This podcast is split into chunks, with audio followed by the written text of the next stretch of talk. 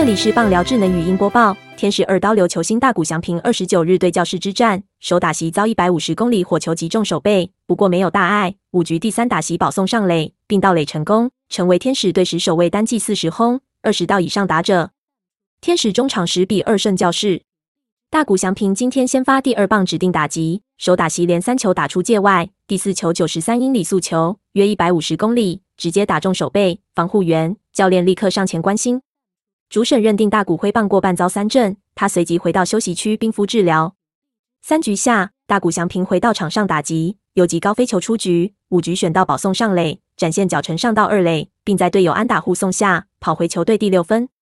大谷翔平跑出本季第二十次盗垒成功，今年累积四十一轰二十盗，是天使队史首位，大联盟上一位达成四十轰二十盗以上的球员是二零一一年洋基格兰德森。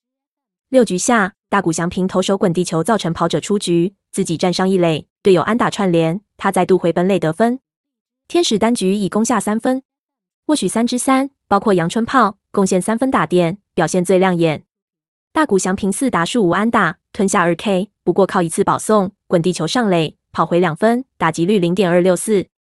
本档新闻由 ET Today 新闻云提供，记者王真瑜综合编辑，微软智能语音播报，慢投录制完成。